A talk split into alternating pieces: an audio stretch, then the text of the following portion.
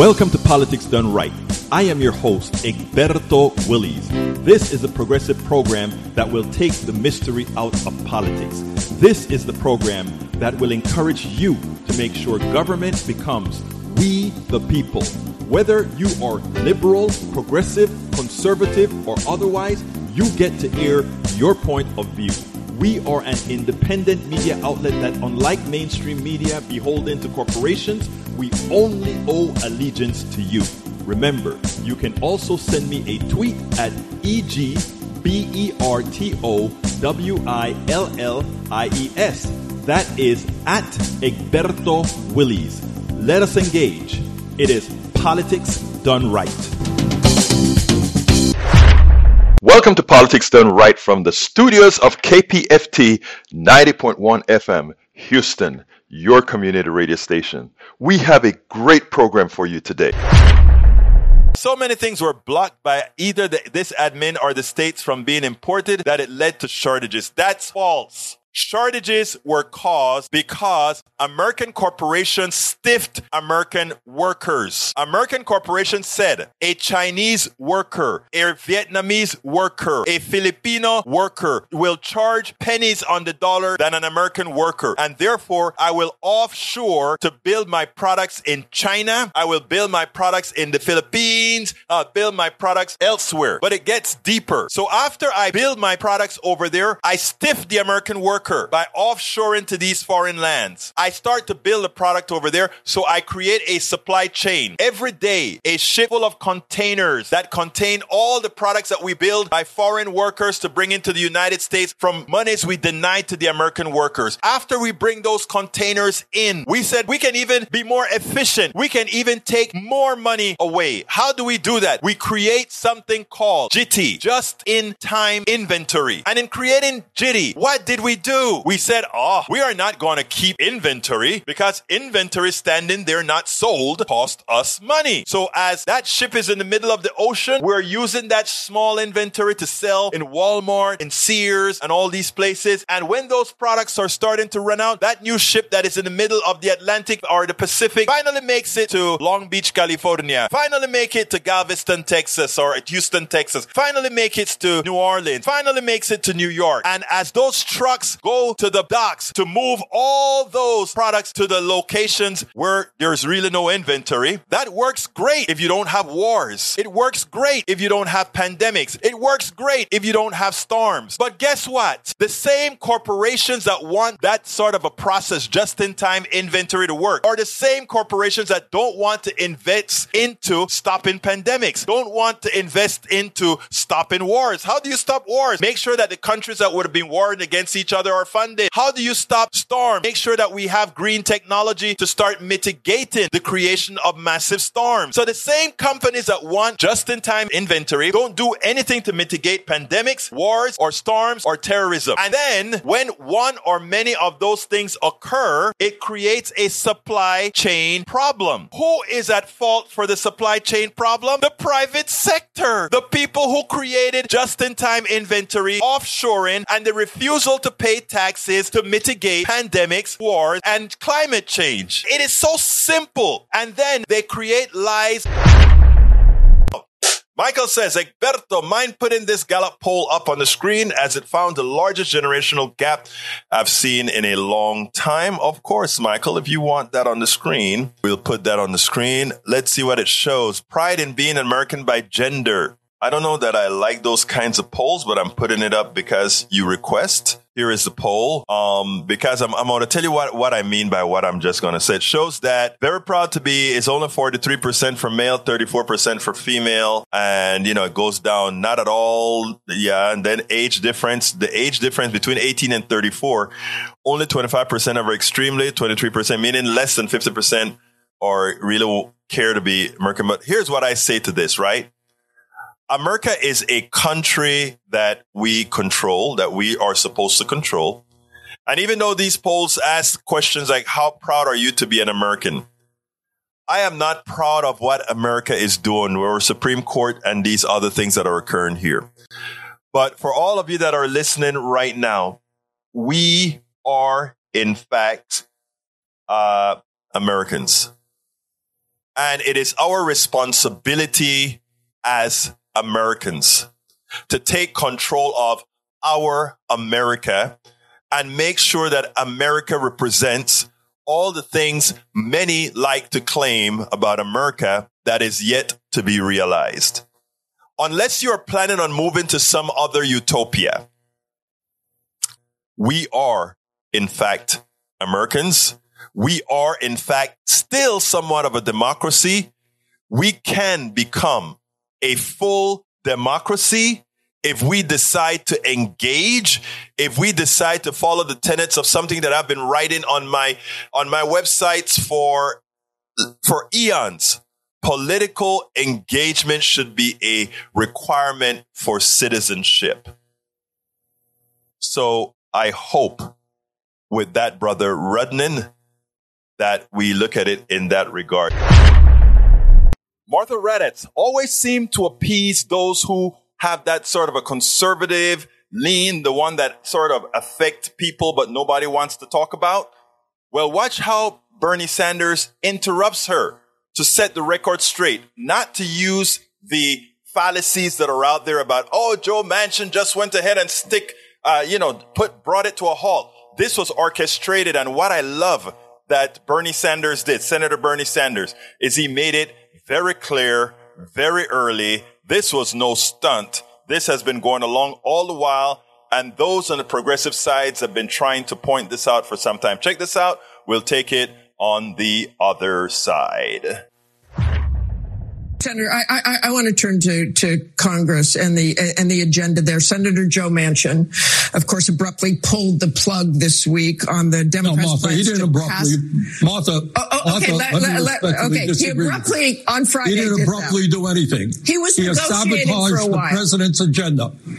No, uh, look, if you check the record six months ago, I made it clear that you have people like Manchin, Cinema, Sinema to a lesser degree, who are intentionally sabotaging the president's agenda, what the American people want, what a majority of us in the Democratic caucus want. Nothing new about this. And the problem was that we continue to talk to Manchin like he was serious. He was not. This is a guy who is a major recipient of fossil fuel money, a guy who has received campaign contributions from 25 Republican billionaires. Do you think okay, this guy is uh, serious? Senator, I want, I, okay, you say he wasn't serious, but Manchin says his main goal is to do what's good for West Virginia and he's worried about inflation. Listen to what he told the really, West Virginia really? radio station. Listen to this, please. Inflation is absolutely killing many, many people. They can't buy gasoline. They have a hard time buying groceries. Everything they buy and consume for their daily lives is a hardship to them. Your reaction to that, Senator? Well, look, the same nonsense the Manchin has been talking about for a year. West Virginia is a beautiful state. I've had the pleasure of being there. Great people. It is one of the poorest states in this country. You ask the people of West Virginia whether they want to expand Medicare to cover dental, hearing, and eyeglasses. You ask the people of West Virginia whether we should demand that the wealthiest people and large corporations start paying their fair share of taxes. Ask the people of West Virginia whether or not all people should have health care as a human right like in every other country on earth. That's what they will say. In my humble opinion, you know, Manchin represents the very wealthiest people in this country, not working families in West Virginia or America. He has that absolutely right. Manchin cares about nobody but himself. Manchin cares about nobody but maximizing profits for himself as a pawn of the plutocracy as a pawn to the oligarchy, as a pawn to the oil companies, as a pawn to all these guys. So anybody trying to give, uh, be serious about Manchin like he cares about inflation, if he cared about inflation and how it is affecting the citizens of specifically West Virginia, he would pass the policies inside of bill of what was Build Back Better. He would give them family care. He would give them health care. He would give them clean up the environment that's killing his own people as they destroy those mountains and throw the coal down the, the, the valleys and throw the arsenic down. All those things affect West Virginians more so than any other state. So he is screwing his own. I tell you what I would wish, what I hope. I hope that the Democrats go ahead and put a whole lot of barrage because people say, well, they keep electing the same guy. Because nobody is telling them the truth. Go out there and show them, not just talk to them, show them the pollution at the side of the hills, show them the pollutions in the creek, show them that they could get dental care if their, if their senator would support it. Show them that they could get better health care. They are the poorest people in this country. Show them what real Democrats, what real progressive Democrats will be there to provide for them, to allow them to have access to success, access to work, access to all the things that would make their lives better. Manchin is no Democrat. Manchin is no Republican. Manchin is Manchin for Manchin. When you hear the things that comes out of our friends like Lynn Halsey Taylor, Sister Jan, they are parrots of the right intent on getting you disillusioned. We invite them in because as we plant seeds, even some of them may realize, oh my God, I'm screwing myself. That is my expectation. That is my hope. That's why I open these doors to absolutely everybody. Everybody because I love everybody, but not only that. The only way we're going to move forward as a country is if together we actually beat the plutocracy. You see, the plutocracy is the ones that keeping us fighting each other, the corporatocracy. They need us fighting against each other because brothers and sisters, what you see out there is if we ever get together, we're going to say, how do we accept them making us indentured servants? How do we accept allowing them to make us antiseptic slaves? How do we allow them to take, reap the profits from all of our work? They raise the prices of gas, presumably because there is a shortage. There ain't no shortage. And that's why they're running themselves all the way to the bank with stock buybacks. And these executives are getting big picture. I have a friend who works as a, an executive in the oil company. And, uh, she, you know, she got kind of upset at because I said, you see that big, humongous bonus that you're going to get. When you get that big bonus, remember that mother, that daughter, that daughter, that father that is, that has to go to work and has to pay $5 a gallon for gas, money that they don't have. And where is that money? You see that bonus that you can buy that mink coat with? You see that bonus that can take you to Europe? You see that bonus that can do all those things? That's her money. That is the money that you are taking from her that you didn't have to. You're taking it just because you could. Just because you could. If I could get the Lynn Halsey Taylors of the world, the Sister Jans of the world, the Eric Hayes of the world to understand the pilfering that occurs by these corporations. And you just take it. You take it. They, they affect your personal economy and you take it. It's great that we have people that are out there ready to make that change. You can listen and or watch Politics Done Right Mondays through Fridays on Facebook Live at facebook.com slash politics done right or on YouTube Live at politicsdoneright.com slash YouTube. Please do not forget to follow me on Twitter for updates. My Twitter handle is at Egberto Willies, at E G B E R T O W I L L I E S. But don't you forget, listen to us live on air at KPFT 90.1 FM on Thursdays at noon and at Fridays at 11 a.m. all Central Time. Please get one of my several books out there. As I see it, class warfare, the only resort to right wing doom for a contribution of $120. It's worth it how to talk to your right wing relatives, friends, and neighbors for a contribution of $120. How to make America utopia, take away the economy from those who rigged it for a pledge of $120. Get any two of those books for $200, any three of those books for $250. The contributions from my books go directly to support our station, KPFT 90.1 FM. Alternatively, folks, please get your basic KPFT only membership for $40, a Pacifica only membership for $25, or choose from one of our many other gifts for your contribution. Just go to kpft.org choose Politics Done Right for the program, and select an option either for our books or something else to support the station. It is definitely worth it.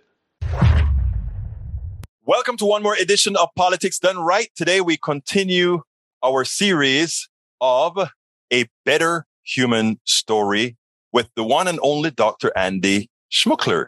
With us today, Dr. Andrew Bard Schmookler, PhD, a prize winning author, former Democratic candidate for Congress in Virginia's very red Shenandoah Valley, former talk radio host, summa cum laude graduate of Harvard University. You know, I like the smart ones. PhD awarded with distinction in a program specifically created to accommodate his original theory explaining how civilization has developed and a frequent columnist in newspapers around the world. Good afternoon, Dr. Schmookler. How are you doing today, sir? Okay, I, I, was I was listening to the introduction. I was thinking, if I ran the zoo, um, uh, coming from where I've learned to come from, I, I, would have emphasized the academic earlier on. I mean, when people hear me uh, as a political candidate and a talk radio host, uh, I, I don't think they're getting the essence of me um, quickly. Well, you uh, see, I, I beg to differ for one specific reason. Maybe that would have been true 20 or 30 years ago.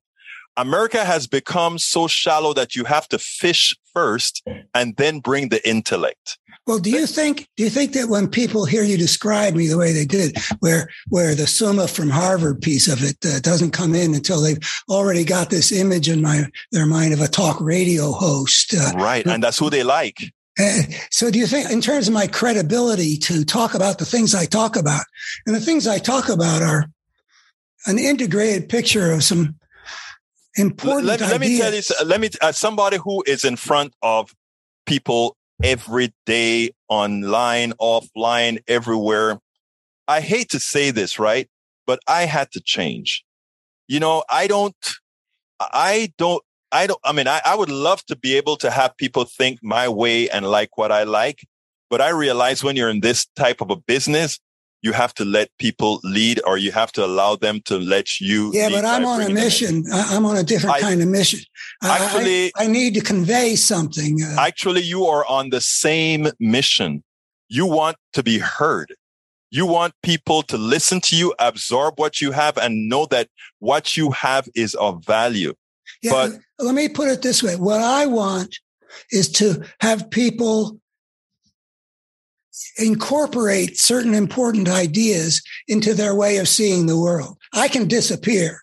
Uh, in fact, because I'm 76, I realize, you know, I'm going to disappear. Well, let me ask you something, doctor. Yeah. The only way that can happen is what? If people listen. Thank you. That's my and, point. But well, so maybe I, uh, um, let me, I'm going to ask you, um, do you think that the people that were that you're talking about that you composed that, you know, talk radio host before academic honors uh, thing. Do you think that they're going to think uh, in a way that could incorporate that better human story? Are, are they going to do the work that it takes to see things whole that I'm trying to convey? If put it this way, if that's not the case, I'm in the wrong business and you're in the wrong business. And you think to let, let me, and, and this is important because what you're saying is very important. What you just said. Uh, so a lot of people tell me, why are you spinning your wheels? Why do you talk to those people? In other words, let you let me. I don't know who those people are. That's what I'm ahead, about. That's what I'm about to explain. Okay. You're an in, you're an intellect. You're a Harvard graduate. You're a summa cum laude. You have all this high level of thinking. That's a fact. The yeah, thing about it's it, sort of the essence of, uh, exactly, of what I've but, had. But doctor, let me tell you something about where America has gone since the Powell Manifesto and all these other things. We have taught America not to think too deeply. We've taught America to be superficial. Yeah. Now so what, what, how, how, it sounds like I'm the wrong guy. No, uh, you're the right guy. And let me explain. You're the right guy brought in by me. Let me explain what but, I mean by that. But if they don't want to think, you know, I, I'm working real hard to lay out something to think. Um, let's get let's let's let's move from the elite now to the masses, and let me explain what I mean by that. Um, one of my contention is a lot of us on the progressive side uh, we want to reach an audience that is ready and willing to accept what we have to offer. I believe it takes more work to create that audience so that they will be willing to accept our work. Uh, this wasn't what I was expecting to talk about, but there's some good things here. So let me go for them. Um, uh, first of all, you know, I'm a mixture of, I feel like I really see some stuff that's right. true and important. And I don't pretend to understand, you know, like how to reach the audience in the way that I want to. You know, mm-hmm. I, am I'm, I'm ready to to learn about that. Um, one of the things that I have wondered uh, as I put this uh, the first big piece of this vision out into the world in 1984, mm-hmm. got a full page review in the New York Times. I have come to suspect that one of the aspects of the consciousness of our times is that there is no appetite for a perspective that uh, on the whole that brings some important things into focus. When I, when I was growing up, let's say the 1950s and 60s, uh, you know, developing mm-hmm. my mind and my family with my schooling and stuff like that. There were two thinkers who had a huge impact on the general way of people thought about the world. Um, one was Sigmund Freud, and one was Karl Marx. And uh, a lot of people perceived some important part of the world through one of those perspectives or the mm-hmm. other. I myself never had a, a, a great deal of appreciation for Marx, but I delved very deeply into Freud. He was the the most the closest to an intellectual men- mentor other than my dad that, that, I had in my life. And eventually I started quarreling with him and, you know, I, I have a different perspective on it. But anyway, there were those two big schools. Those thoughts were out there in the world influencing how people saw, you know, the, the class struggle if uh-huh. they were Marx, or how they saw, um, uh, it, you know, Woody Allen movies. you know? I love I love Woody yeah. Allen movies. I mean, he's saturated with a Freudian, you know. Um, anyway, uh, the, both of those guys have lost a lot of their standing, a lot for good reasons. I mean, I've criticized both of them in my writings, and some of it's in length at length, but not only are they not what they used to be, but also nothing has taken their place. It's like there's no market out there for the big picture. You know, whether, whether you buy the big picture according to Marx or Freud, both of them built these huge structures that illuminated some important things and and and were and deservedly shaped the consciousness of their times. We got nothing like that now. And I also fear that the reason we got nothing is that people are not thinking about the world in a way which that there's not a market for it. And that's what I'm trying to sell. Uh, and I, I, I love that explanation actually.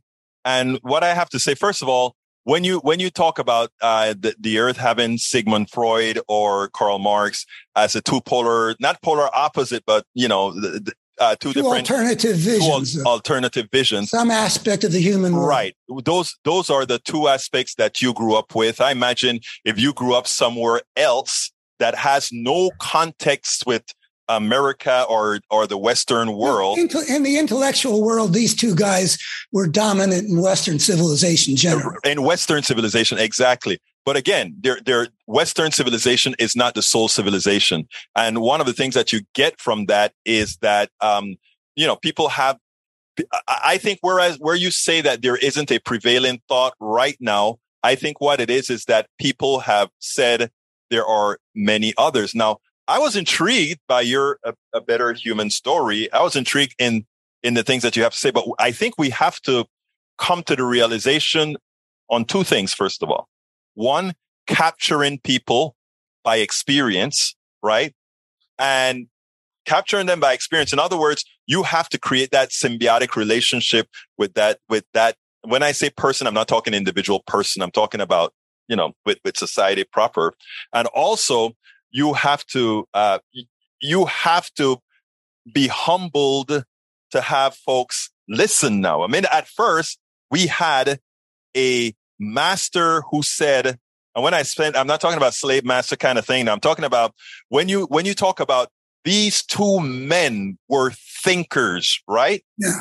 In society today, that's not the thought process. The thought process is, but it's it's my thought process exactly. But and and and it's it's I there's a value to it, um, it, it but it requires the intellectual habit of trying to see how everything's connected. And what I believe that I've been up against is that we have a, a, a motive of thought predominant in our civilization that sees things in pieces. It, it, it sees the news as like one thing. Uh, for example, let me just give you an example. Starting in, I think, 2005, I started asking liberal audiences, what do we call something that? And then I would describe all the stuff that the Republican Party was doing. Mm-hmm. Things like exacerbating hostilities between the races, shifting wealth from the people who have the, the least to the people who already have the most, uh, blocking action, necessary action on climate change, and on and on and on. And basically, what I was trying to say is put the pieces together and see the spirit at work here. This is what we are up against.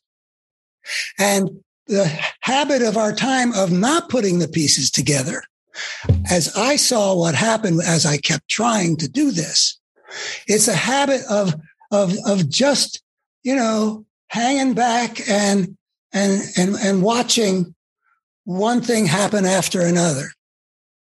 I am glad you put that into perspective. First of all, I, I want to push back on on on on a first part that you said.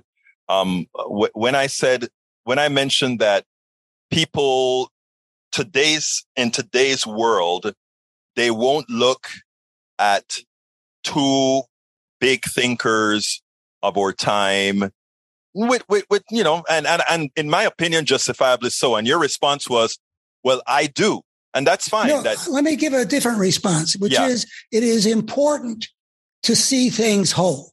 I no, I and, and I, that takes it takes work, and it's important yes. intellectually because right. if you don't see things whole, you don't really see them. Now, Dr. Schmookler, I am in 100% agreement with you. And you know who else sees things in whole, just not wholly in a holy form? The right. Because everything that you've just said, they have been planning for 50 years and they're close to the culmination of it. And as you accurately stated, we are still thinking in bits and pieces. In other words, they came to, I mean, that, that Roe versus Wade is coming to an end, that all these Supreme Court things are about to fall, that all of that was a plan as a whole, not a whole, not a holy whole. And and you know from our previous conversations that I see this battle. Yes, uh, uh I see the, the, this battle in terms of two coherent forces. One of them spreading consistently a pattern of brokenness, which is my definition. That was what we spoke about last week. Yes, and you you you can't see that at the heart of the human drama is a battle between good and evil Yes. Unless you can see how the pieces fit together. Because, and that's what we did, I think, the last time out was yes. talk about how yes. if you connect cause and effect, you can see this force of evil the way we can see the wind in the swaying of the trees and the flapping of the clothes on the line. So it's a spiritual requirement and it's an intellectual requirement. And in the case of what I've got to offer, it takes intellectual work. So, you know, we do need some kind of framework to make sense of this big picture we're and in. you and you know what you actually use the title of what our show is supposed to be today, which is the reality of the spiritual dimension. But before we hit that, I do want to go there. I do want to go there. I, I know do, you I do. do. want to go there. You want to go there. Of course, you want to. Yeah, I do. it's, it's what, a part of that whole. Right. What I want to say, Doctor, this I agree with you wholeheartedly. Now, the, with with respect to thinking the way you think, you have to think the totality. I don't know. I, you probably don't listen to my show on a daily basis, but that is what I try to do, and that's why on my program I don't just talk to progressives. I talk to everybody, and I try to put everybody together. In fact, I'm going to be in New York uh, on the third uh, with the Bridge Alliance, where we're going to be talking about you know, sort of looking at the yeah. whole. I, I uh, let me just say also, I do want to get to the spiritual thing. Uh, I, I, respect, uh, though I don't fully have a concept of exactly what all you're doing, but mm-hmm. um, I'm listening as closely as I can, and I respect it. And and and your relationship with your audience, um, uh, uh I appreciate it there's more than one kind of relationship. Mm-hmm. Uh, pro, and, and mine's different. Um, and, and, I can see downsides uh, and such to it. But, you know, I'm on this mission, which has to do with conveying an integrative vision of the human world. And, you know, I'm, eh, that's different from what you're doing in relating to people and bringing them together into things that you share with them and show to them. And I think there's room for both of us to place. And I, I'm appreciative that you've. Um, you know what is great? I, I think uh, you, you may have you may have said it. I, I consider myself now a conduit. Okay, and I think it's it's an important distinction. I don't want to claim to know what everybody knows, but I want I want the opportunity to learn from others and transmit that conduit and transmit that in a fashion that they will absorb it. And you're, you're an honest, honest broker. Exactly. Exactly. So anyway, brother, doctor, Andy Schmookler. Let's get this is let's get busy with the reality of the spiritual dimension. Yeah. Why is that. it that you wanted to talk about that today? Well, I, it relates to seeing things whole. Uh, I, I, mean, intellectually seeing things whole for me. You know, I, I, took my my comprehensives in a dozen fields, or at least I told my commit. You know, uh, mm-hmm. it's interdisciplinary. I've been interdisciplinary since I was in my teens. Mm-hmm. Um, so that's the intellectual thing. But to see things whole also means seeing other kinds of dimensions than the intellectual. And we've talked about the reality of value be here before that that something emerges with life that creatures for whom something is better or something is worse brings value into the world. It does exist and it exists through subjective experience. So experience brings in a whole nother dimension. And so the, the, the, the integrated picture I'm trying to give has within it a moral dimension. There is such a thing as good and evil, better and worse. Justice is better than injustice. Love is better than hatred generosity is better than greed and so on. It's simply true because it is life serving to be on one side of those and life destroying to be on the other side of those. And, and value registers in the experience of creatures like us. Well, the spiritual dimension is another one. It's not on the intellectual plane. Like the moral one, it emerges it's not objective about laying out the forces like I tend to do. It, it, and it, it's, it's about experiencing value, but it's something that goes beyond just saying this feels better than that feels. I'm fulfilled or I'm miserable. That kind of value. There's something else. And that is that it is widespread in humankind that people will have a special kind of experience something breaks through into a reality which is hyper real. It is it is what's really real. It is powerful. It may, you know, it can take different forms. It could be, you know, some some uh, uh, Mexican girl uh, seeing the Virgin Mary, or it could be uh, uh, uh, somebody sitting Zen and having satori, or it could be Moses in the burning bush. I've had a couple of experiences like that myself that got me thinking. 83 and 2004. And 70. Okay. I mean, that was, that one really rocked the boat. Okay. Uh, that set me on. And one of the things is, that that level of experience, there's various things you can say about it, but it's very powerful in its role in, in individual lives. You know, my life took off from that day and, and, you know, I was on my way to an academic career and everything changed in a couple minutes where, where I saw something and had a, a transformative spiritual experience. And other people have other kinds of experience. Like we had astronauts up there, uh, the first people to see our planet from that whole. vantage point. Yeah. And, and they come back, a couple of them anyway, they come back with having had a spiritually transformative experience. Anyway, it is a fact. And this is, you know, my integrated vision is we can get to where we need to get to through a rational and empirical way of looking at things. And evolution has created this picture.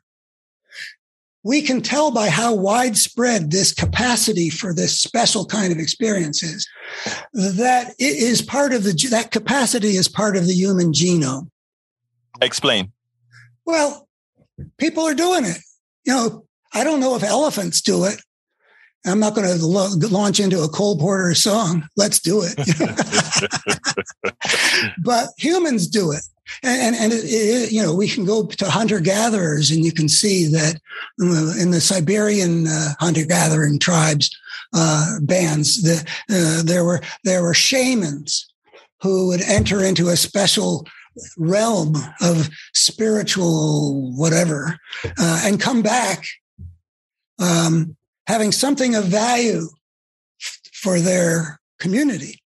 And uh, I, I, read about the wizards in the Amazon who uh, likewise are part of you know these these bands and who uh, have used some of the Amazon the, the jungle's uh, plants uh, in order to achieve a spiritually illuminated state where they learn things that are important. So we have a, a fact that human beings have this capacity. And it's something like that wouldn't be there if it wasn't being selected for. Let me I mean, stop you there. Just, what exactly is that spiritual dimension? Well, I mean, I given it's given that it's not physical, what is what is it? It's it's a level of ex- I'm talking about right now as a level of experience. That's the key word. People have a, a an experience which is especially powerful. It tends to deliver to them truths that feel important. It can take a lot of different forms. I mean, you, you look at Give me your 1970 experience. Well, in my experience, I felt like I was being shown something. Who? By whom or by what? Well, it beats me. Not like I haven't thought about it. I, I don't have an answer that fits into my mm, rational, empirical. No, you wrote a book out of that one.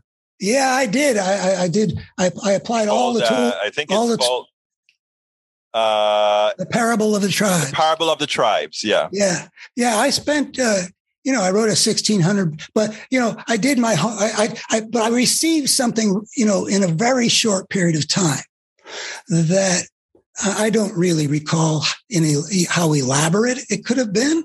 I mean, it wasn't like you know a, a download exactly, uh, but I believe that by the end of the day, I was using the phrase "the parable of the tribes," and um, but anyway, that's that's what it was like for me. But you know, I've had I know people who've had conversion experiences having to do with uh, you know Christian conversion experiences. It takes all kinds of forms, and, and I'm uh, mine's just what what mine is. Was. it real? Well, let's just say I said about value to say that that value is not real makes as much sense as to say that pain is not real. In other words, people have experiences where they experience things as sacred and just like with value, the sacred has no meaning unless it's sacred to somebody or something that experiences it as sacred. I mean, what could it mean if we had a, a universe with no God and no sentient creatures, just a bunch of matter and energy running around, nothing experiencing anything? What would it mean to say anything sacred? I can't you know, think of it. I, you know, I, I, want to back up a bit. You just made you just made a statement there that I, I just, you know, just kind of triggered the science in my mind when you said uh, it's just as, I mean, if, a spiritual experience. What about pain? Is pain real? And then I started to think about it.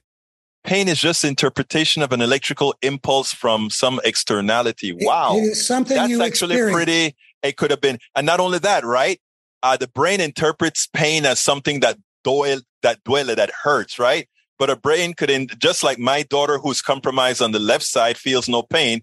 Those those things are still firing. It's just the brain is not interpreting it that Well, way we anymore. don't have to deal with it in pain. The point is that we no, no, experience. I, I wanted, we I wanted, experience. I wanted, I think for, uh, for people to understand some of what we're saying here, that is Okay. a good, a very, in fact, it's, it's why you used it. That was a good expression to say when dissected. Oh, it makes a lot of sense. So I see that value and the sacred, which I define as like value to the nth degree, uh, can exist only in the experience through through experience. The experience of something who is capable of experiencing value and capable of breaking through uh, into an, a level of experience that's that's powerful and transformative and maybe revelatory or whatever it is. I mean, I I've studied things about uh, you know like people like books about Zen Buddhism. You know, um, I had a relationship with one of America, but do I know what actually goes on when somebody experiences satori? No, but I can tell that it's something. And and I read about mystics who have these experiences of oneness with the universe. I mean, you can read it's it's it's sort of a universal or a semi-universal that that mystical experience of oneness.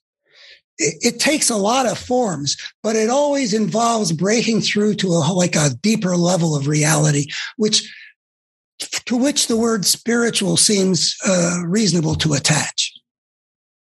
Yeah. When, you know, there are a lot of people who just wouldn't understand the concept of spiritualism in this particular argument. Tell me a little bit about, you told, you told us about 1970, where you went ahead and out of that wrote your, your book, um, the parables, parable of the tribes. Um, what in that book most explains what you actually, uh, what was revealed to you?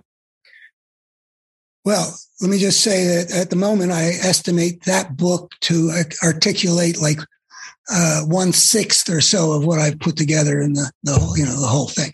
Um, what that, the parable of tribes, what I saw and what the book tries compellingly and meticulously to demonstrate is that when a creature takes the step onto the path of civilization, it inevitably unleashes a social evolutionary force that will drive that civilization to develop in ways it wouldn't have chosen. You've always liked that phrase, the spirit of the gangster. It's in that context that because of the dynamics that are unleashed in the system, when a creature takes the unprecedented step of extricating itself from the natural order by inventing its own way of life, that's the path of civilization. That's how I define civilization. I think it works basically. That when you, uh, that it precipitates that creature into a dynamic having to do with there being no order to regulate the interactions among these societies, which is anarchy, which leads to the warlord or the gangster having a predominant role in saying, this is how the human world will be. So in that book, I don't say this, but I think I prove it. Uh, any creature on any planet, regardless of its nature, that takes the step that our species took 10 or 12,000 years ago, that extricating itself, et cetera, inventing its own way of life thing, will inevitably unleash social evolutionary forces that will make its history as destructive and tormented as human history has been. That's what the, that, that's what I saw. I mean, the, that's, that follows necessarily from, you know, you know, uh, I don't know what, when you, when you put it that way, uh, it has two different sides, right? You can either say, Oh my God, that's not too, that doesn't speak well for the future. Or you can look at it and say, well, because you know that that is a natural evolutionary stage, you probably should do something about it. The latter is where I'm at. I mean, I think we've talked about the central challenge that uh, mm-hmm. uh, any civilization creating creature would would face, namely to order its civilization well enough, soon enough to prevent its self destruction. And I see the destructive forces uh, at work in our civilization that have taken over one of our two major political parties. Yes, it has. Yeah.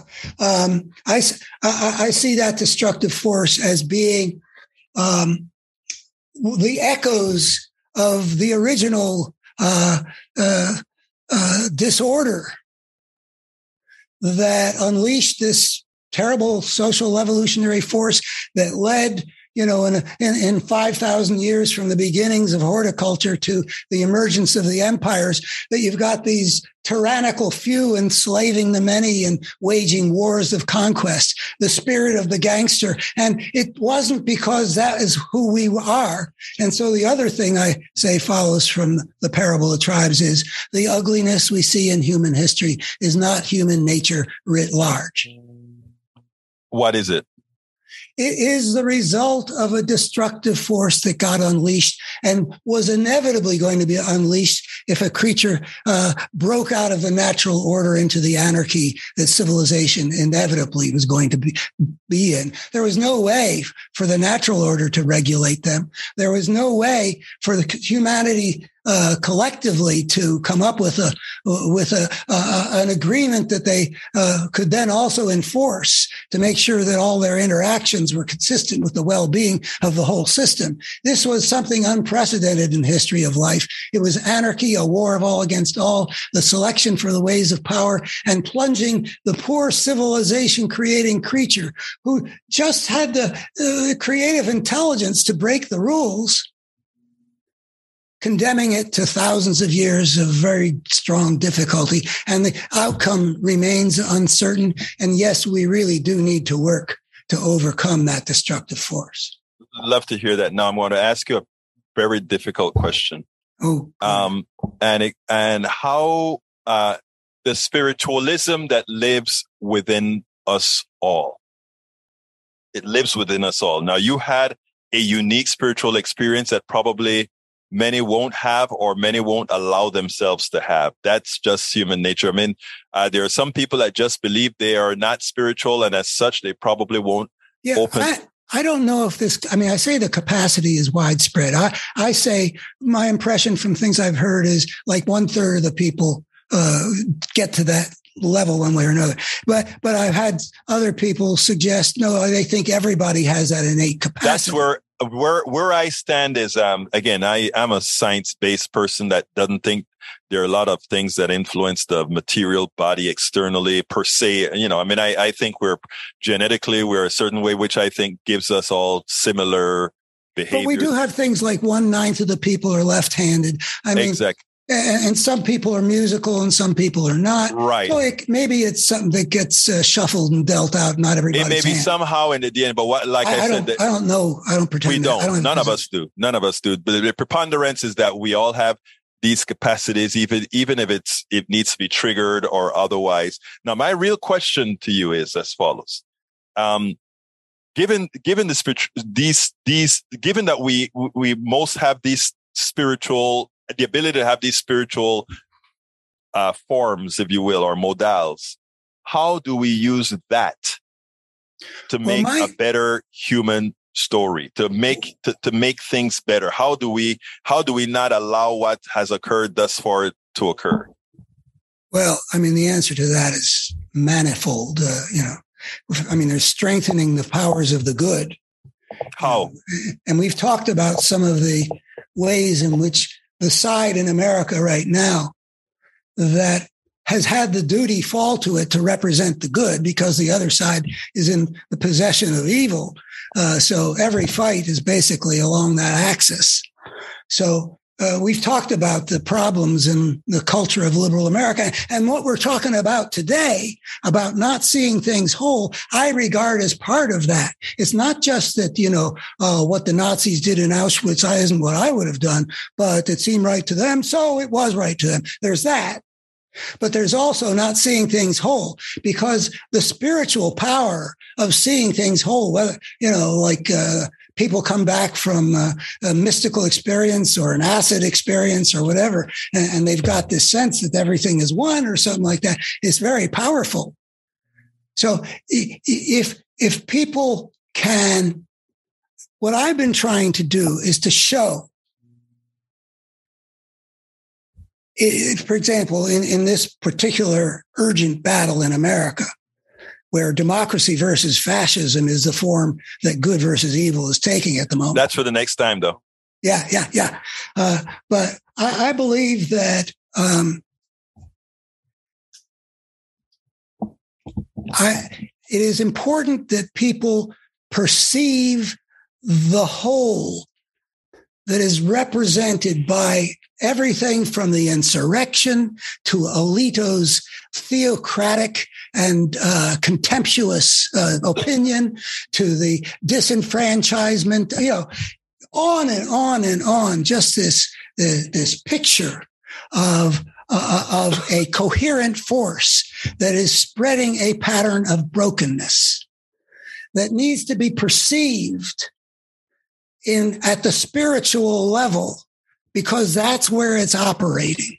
I agree, and you know, uh, even further than that, I think that the other side has uh, has done exactly that, just in a manner not for for the good.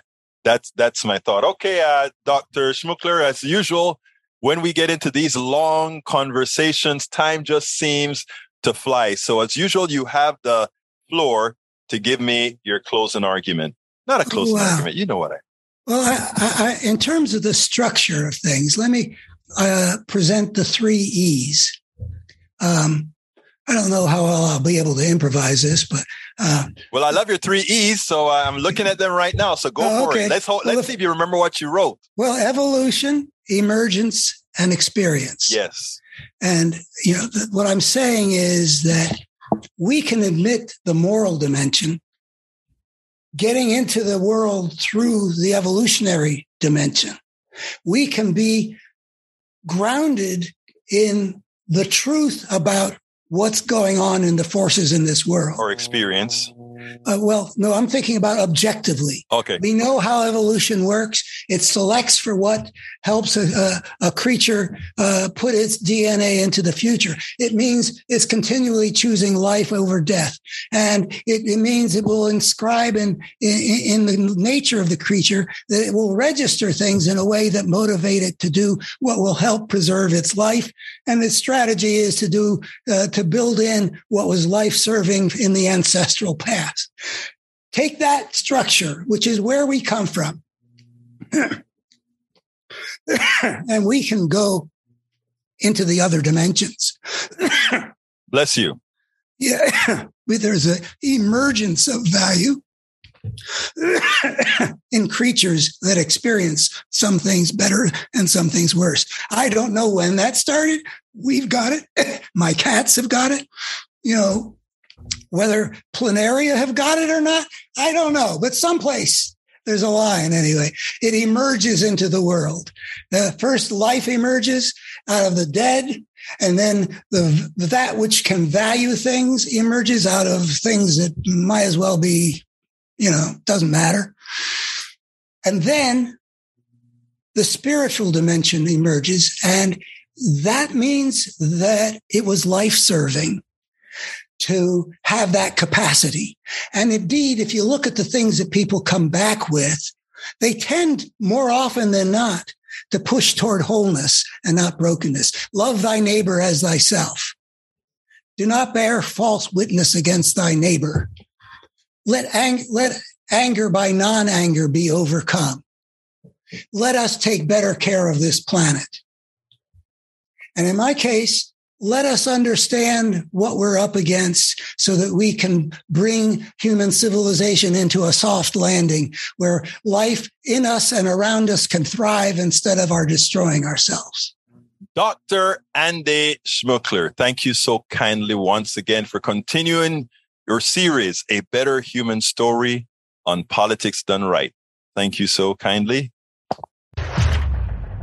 Please get one of my several books out there As I see it, class warfare, the only resort to right wing doom for a contribution of $120. It's worth it how to talk to your right wing relatives, friends, and neighbors for a contribution of $120. How to make America utopia, take away the economy from those who rigged it for a pledge of $120. Get any two of those books for $200, any three of those books for $250. The contributions for my books go directly to support our station, KPFT 90.1 FM. Alternatively, folks, please get your basic KPFT only membership for $40, a Pacifica only membership for $25, or choose from one of our many other gifts for your contribution. Just go to kpft.org choose Politics Done Right for the program, and select an option either for our books or something else to support the station.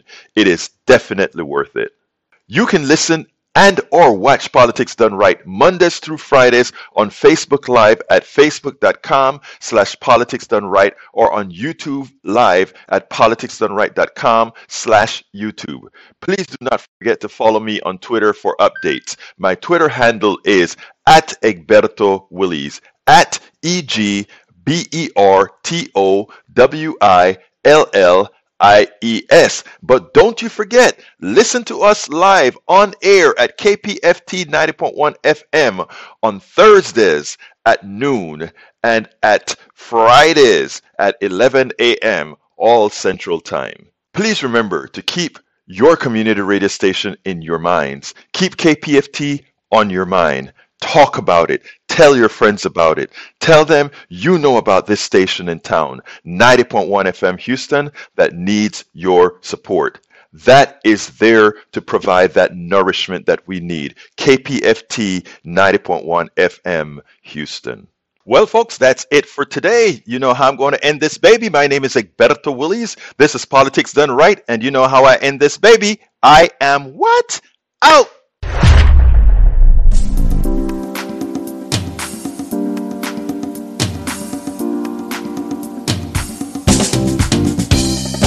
Welcome to Politics Done Right. I am your host, Egberto Willies. This is a progressive program that will take the mystery out of politics. This is the program that will encourage you to make sure government becomes we the people. Whether you are liberal, progressive, conservative, or otherwise, you get to air your point of view. We are an independent media outlet that, unlike mainstream media beholden to corporations, we only owe allegiance to you. Remember, you can also send me a tweet at E-G-B-E-R-T-O-W-I-L-L-I-E-S. That is at Egberto Willies. Let us engage.